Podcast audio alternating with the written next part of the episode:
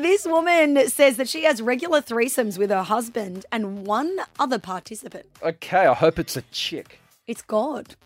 Oh, She's a 45 year old Christian OnlyFans star and says that the threesomes are the best she's ever had. Apparently, they do it at least twice a week. So obviously, God hasn't shown up for Nita, but she said that she can feel his presence while getting it on with her husband. She says it changes the act from something purely physical to something sacred and spiritual. There's nothing more fulfilling or satisfying than when you experience God's love for you while pleasuring your partner. yeah, but does she talk about it? Is she like God's also in the room? Like, Oh, I don't know if she does dirty talk involving that. Maybe, maybe not. well, good, good for her. It's not a uh, physical threesome. It's not the type that I thought we were going to talk about. But technically, I've had many threesomes uh, with women.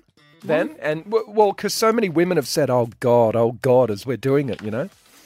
Oh my god, So yeah, see, you just said it then. it's so true. So we have all had threesomes with God.